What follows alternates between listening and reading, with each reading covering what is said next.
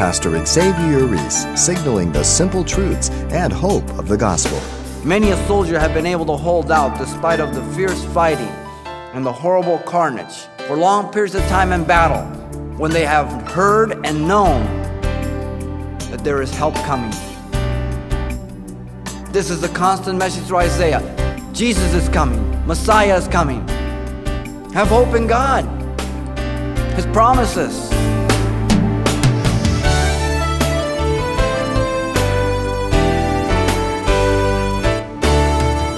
Welcome to Simple Truths, the daily half hour study of God's Word with Xavier Ries, Senior Pastor of Calvary Chapel of Pasadena, California. The second coming of Jesus, a glorious event, often taught about in sermons and Bible studies everywhere. But what does Scripture say about where the Messiah will come?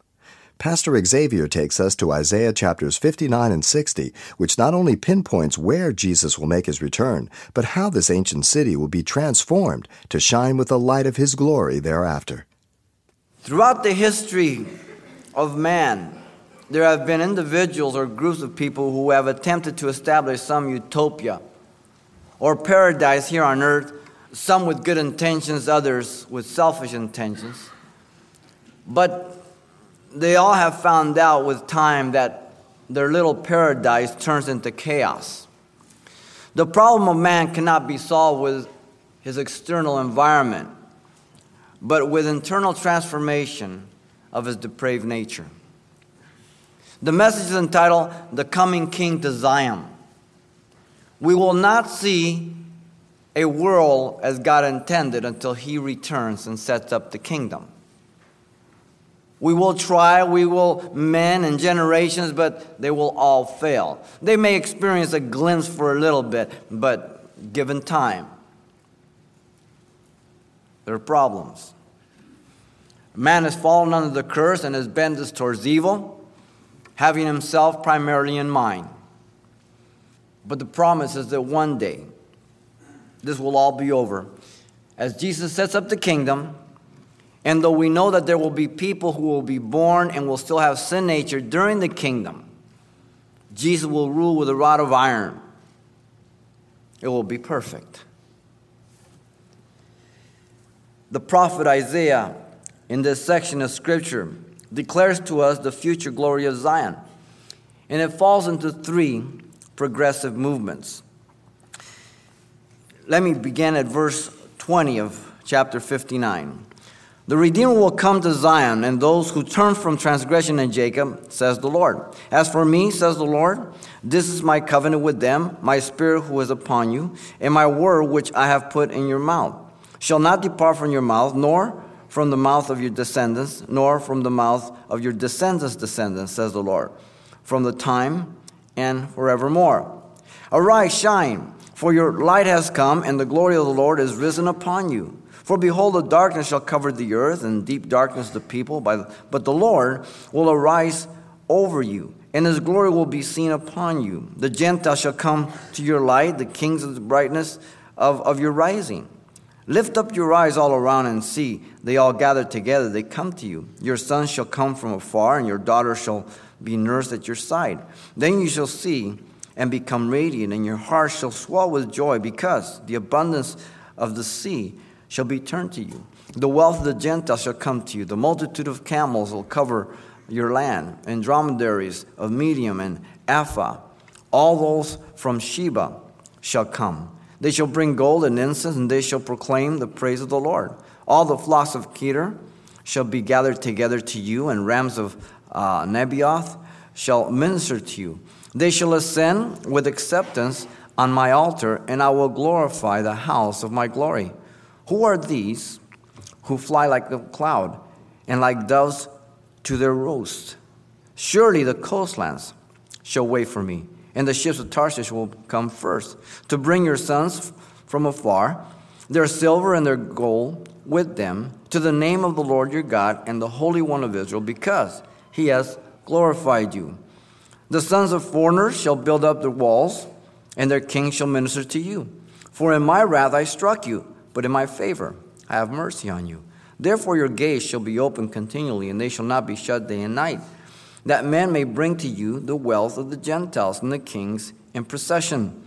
For the nation of kingdoms will, which will not serve you shall perish, and those nations shall be utterly ruined. The glory of Lebanon shall come to you, the cypress, the pine, and the box tree together, to beautify the place of my sanctuary. I will make the place of my, my footstool, or, or my feet glorious, and the sons of those who afflict you shall come bowing to you, and all those who despise you shall fall prostrate at the soles of your feet. And they shall call you the city of the Lord, Zion of the Holy One of Israel, whereas you have been forsaken and hated, so that no one went through you. I will make you an eternal excellence, a joy of many generations. You shall drink the milk of the Gentiles and milk of breasts of kings. You shall know that I, the Lord, am your Savior and your Redeemer, the mighty one of Jacob. Instead of bronze, I will bring gold. Instead of iron, I will bring silver. Instead of wood, bronze. And instead of stones, iron. I will also make your officers peace and your magistrates righteousness. Violence shall no longer be heard in your land, neither wasting nor destruction within your borders. But you shall call your walls salvation and your gates praise. The prophet Isaiah declares to us the glory of Zion. Three progressive movements. First, we have the proclamation to Zion beginning verse 20 of chapter 59, and it goes down to verse 3 of chapter 60. That's the natural division. Secondly, the exaltation of Zion is found in verse 4 through 9 of chapter 60. And then the restoration of Zion is in verse 10 through 18. So Isaiah begins with the proclamation to Zion here in verse 20. Notice first the promise is that the Redeemer will come to a certain place. Zion identifies Jerusalem on earth. Zion is called the city of David throughout the scripture 2 Samuel 5 7, 1 Kings 8 1, many other areas. The geographical location is called Mount Zion, the hill of Jerusalem. Isaiah has told us that through his book in chapter 4, verse 5, chapter 18, verse 18, uh, 10, 12, verse 32, many other passages. Isaiah told us also that at that time when he uh, was speaking, chapter 24, verse 23, then the moon will be disgraced and the sun ashamed. For the Lord of hosts will reign on Mount Zion and in Jerusalem and before his elders gloriously. So, Mount Zion, Jerusalem, the mountain, the hill, the geographical location, we can't miss it. It's key to the book of Isaiah. The message is repent of your, of your sin that you're living in and repent in view of the Lord's coming. That's a twofold message. That is the message of Malachi. That is the message of the ministry of John the Baptist. That's the message of Jesus Christ. That's the message of the church. We do not go to church just to feel good. We do not go to church just to get head knowledge. We do not go to church to just give an appearance of knowing God. We go to church hopefully because God has changed our life and we worship and we love Him and we're coming more like Him. That's what church is about. Now, notice the coming one is identified as the Redeemer, and the word for Redeemer in the Hebrew is Goel, the kinsman Redeemer. That has a lot of affiliations in the Old Testament with the kinsman who was responsible for the blood avenging of a loved one who was killed by someone else. And he was the one to kill, to avenge. If the man was innocent, he could run to one of the six cities of refuge and there remain until the death of the high priest. If his court proved him to be innocent, if not, he would be stoned to death. He would not be covered. Also, the kinsman would be the one to ransom a family member out of bondage or out of servitude, and he would put up the money for him. Also, he was the redeemer who would take and marry his brother's wife if he died without having children, you remember the book of Ruth? That was a case with Boaz. He was the second in line. The first one was able to take Ruth, but he didn't want to because he would mar his inheritance. So he had to go through the whole ritual of losing his shoe, and they would spit in his face, say, You're dishonorable, you didn't want to take up seats, so on and so forth. And you get that whole backdrop there. Notice the Messiah is the kinsman well of the Jews. He has avenged all of their offenses by the blood of the Messiah. He has made the ransom of their souls possible by trusting his death and resurrection. He has promised that he is going to marry Israel. All of this through the sacrifice of the Messiah in Isaiah 53. He's referring here to the second coming, to set up the kingdom at Jerusalem. Notice, secondly, here in verse 20, that the promise is that the Redeemer will come not only to a certain place, but a certain people. The ones who he will be coming for is to the ones who have turned from their transgression, those who have repented of their sin, those who have seen their sin against God and convinced that they are under God's wrath and lost apart from Him. Very specific. The backdrop, you know, is their sinful religious pretentiousness of chapter 59, verse 1 through 19. That's what God said He couldn't hear them. Notice the ones who He will be coming to are those, here's the phrase, in Jacob. The particular people are said to be the Jews. You cannot apply it to anybody else. There is no way to distort this.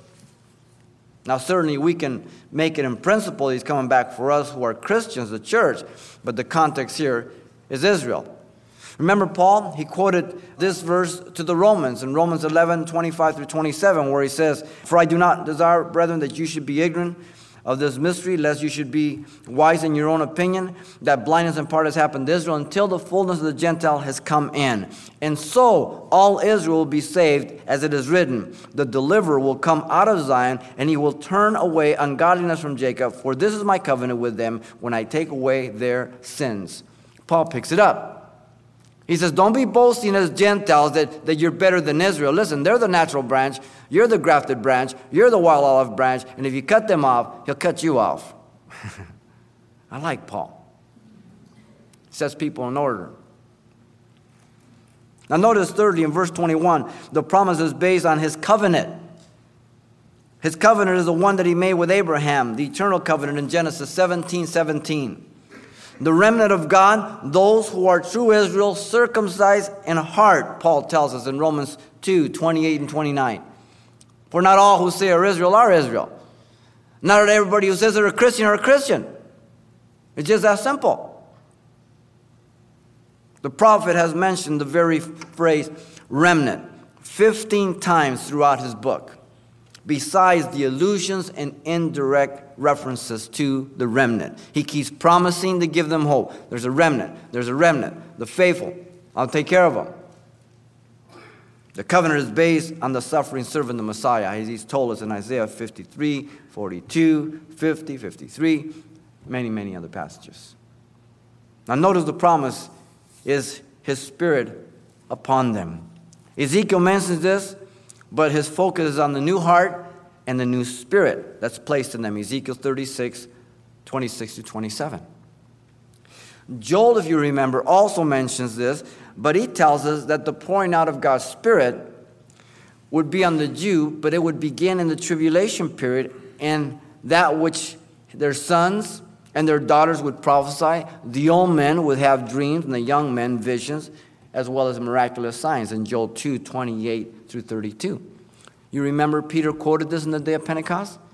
And he didn't make any distinction between first and second coming. He quoted the whole thing, and we know it wasn't all fulfilled.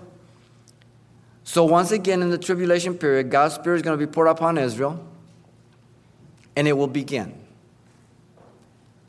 Then they will enter the millennial kingdom. Notice the promise is his word also in their mouth. In fact, Isaiah already told us that in that day when Jesus reigns in Zion, chapter 2, verse 3 says, Many people shall come and say, Come, let us go up to the mountain of the Lord, to the house of, of the God of Jacob, who will teach us his ways, and we shall walk in his paths. For out of Zion shall go forth the law and the word of the Lord from Jerusalem. There's going to be many Gentiles to enter the kingdom. They will go to Jerusalem. This is mentioned by Jeremiah.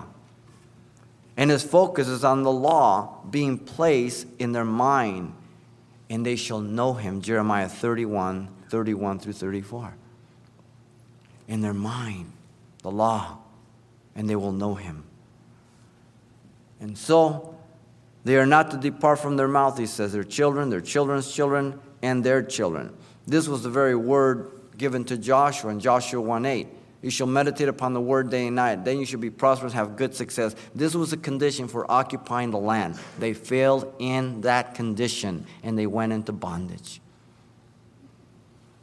In the kingdom, it will be ultimately fulfilled in Israel. But notice, fourthly, here in verse 1 through 3, the promises that her day, listen, has arrived. A done deal. He did that in chapter 53, the sacrifice, a done deal, already accomplished. The city is called to arise and accept her glory.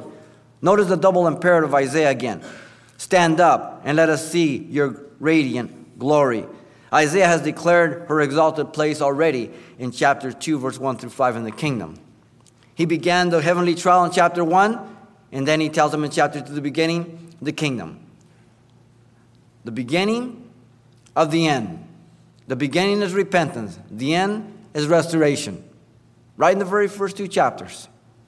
Isaiah has called her to awake and to sit on her throne already in chapter 52, verse 1 and 2. This is a repeated promise to Israel over and over and over again throughout his book. Now, notice the reason for her shining is that the glory of the Lord has risen upon her. It is not due to anything of her own character. He is her king and in her midst, and it is his divine glory. Even as the moon reflects the light of the sun, the moon has no light in herself. So, Israel is a reflector of the glory of God. The second division of Isaiah, if you recall, opened up with the phrase, Comfort, yes, comfort my people and the fact that her sins had been pardoned in chapter 40, verse 1 and 2. That's the major division, like Old Testament and New Testament. The prophet also declared that the glory of the Lord would be revealed in all flesh, would see it all together in chapter 40, verse 5, talking about the incarnation. The promise of remarrying the wife was, that had been put away has already been promised in chapter 50. The Messiah and the message of his substitutionary death for sinful man has already been declared clearly in chapter 53. Everything has been set up, everything's done.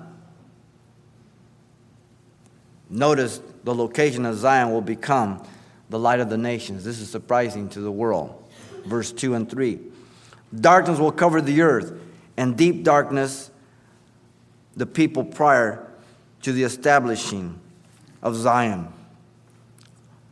This indirectly implies to the seven year of tribulation and great tribulation. The world will be dark. The world will be headed by the Antichrist, as we'll see.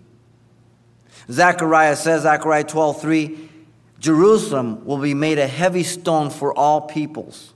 All who would heave it away will surely be cut in pieces, though all nations of the earth are gathered against it. Is that prophetic or what? Israel rejected her Messiah. He wept over Jerusalem. You shall not see me henceforth till you say, Blessed is he who comes in the name of the Lord. Gives her up. Notice the Lord will rise upon her, and his glory will be seen upon her. The Lord will deal with Israel as a nation during the Great Tribulation to prepare her for her Messiah. Israel, the Orthodox Jews, are looking for their Messiah, they're expecting their Messiah. Then, when he comes to Zion as her husband and taking her as his wife, he will honor her, and all glory will be seen on her even as a husband takes a wife. And the wedding comes, Everybody in the room's eyes are upon the bride, not on the baboon. They're on the bride. But the glory that's given to the woman is by virtue of the man. He has asked her to be married to him. It is the man who elevates the woman, not the woman the man. It is the man who gives his name to the woman. It is the man who will take a woman who perhaps has had a, a, a, horrible past and in his love marry her, and he will bring her up to the level of his social standing, and she will be embraced and accepted. It is never the reverse, even though there are exceptions, but it's not the natural thing. It's just the way God has made it. The nations of the world will come to Zion. This is the kingdom age. The Gentiles will be attracted by her light. The kings will be attracted to her exaltation. That's not the case right now. Right now, it's hatred towards Israel. Many a soldier have been able to hold out despite of the fierce fighting and the horrible carnage for long periods of time in battle when they have heard and known that there is help coming. This is a constant message through Isaiah. Jesus is coming, Messiah is coming. And that ray of hope will cause you to hang on. They did an experiment with sewer rats and they put them in, in water to see how long they could survive and they drowned real quick. Then they took those same rats and then just before they were going to drown them at the same time, they pulled them out, let them rest, put them back in. They kept extending their thing. They went from minutes to hours to survive because every time they were going to go down, they pulled them out. And that when they put them back in the water, they kept in their mind, I'm going to be rescued. And they kept getting longer and longer endurance. That's why it's important for you and myself to be in the Word of God when you're down and you think that everything's over and God says, I'll never leave you nor forsake you. Oh, thank you, Jesus. Oh, all things are against me. Hey, if I'm for you, who can be against you? Oh, thank you, Jesus. Endurance, perseverance. You fill up your car with gas, don't you? When it starts coughing? Well, you start coughing, you better stay in the Word of God. Have hope in God his promises. When Jesus rode to Jerusalem on the colt of a donkey, he fulfilled Zechariah chapter 9, verse 9. But it was misunderstood and only partially fulfilled. You remember in Matthew 21, the triumphal entry. The first coming was for salvation. Listen to him, verse 9. Rejoice greatly, O daughter of Zion. Shout, O daughter of Jerusalem. Behold, your king is coming to you. He is just and having salvation, lowly riding on a donkey. The second coming is in the following verse, which hardly anybody ever touches. Listen to him. For setting up the kingdom, he says, a colt on the foal of a donkey. He says, I will cut off the chariots from Ephraim and the horse from Jerusalem. The battle bow shall be cut off. He shall speak peace to the nations. His dominion shall be from sea to sea and from river to the ends of the earth. Verse 10. That's the second coming.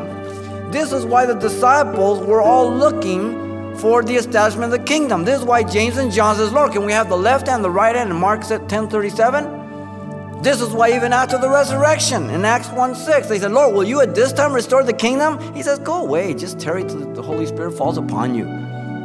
They never saw the age of grace. They never saw the church age because they had in their mind, the Jewish mind, a concrete Messiah. He's going to come to set up the kingdom. Two ages the present age and the age to come. Pastor Xavier Ries, wrapping up our time together by offering some important clarification for the prophetic fulfillment of the coming King and kingdom. In fact, today's message is titled The Coming King to Zion, and as always, it's available on CD for only $4. We're only partway through this important message from our series in the book of Isaiah, and if you'd like to pour over this study more in depth at your own pace and convenience, or perhaps share with a friend, why not request a copy today? And once again, the title to ask for is The Coming King to Zion, or simply mention today's date. You can request your copy by writing Simple Truths, 2200 East Colorado Boulevard, Pasadena, California, 91107. Or to make your request by phone, call 800 926 1485. Again, that's 800 926 1485. Or the address once again is Simple Truths, 2200 East Colorado Boulevard, Pasadena, California, 91107. And it's helpful when you mention the call letters of this station when you get in touch. This helps us with our stewardship of this outreach. And don't forget to tell a friend and join us for more Simple Truths with Pastor Xavier Ries next time, right here.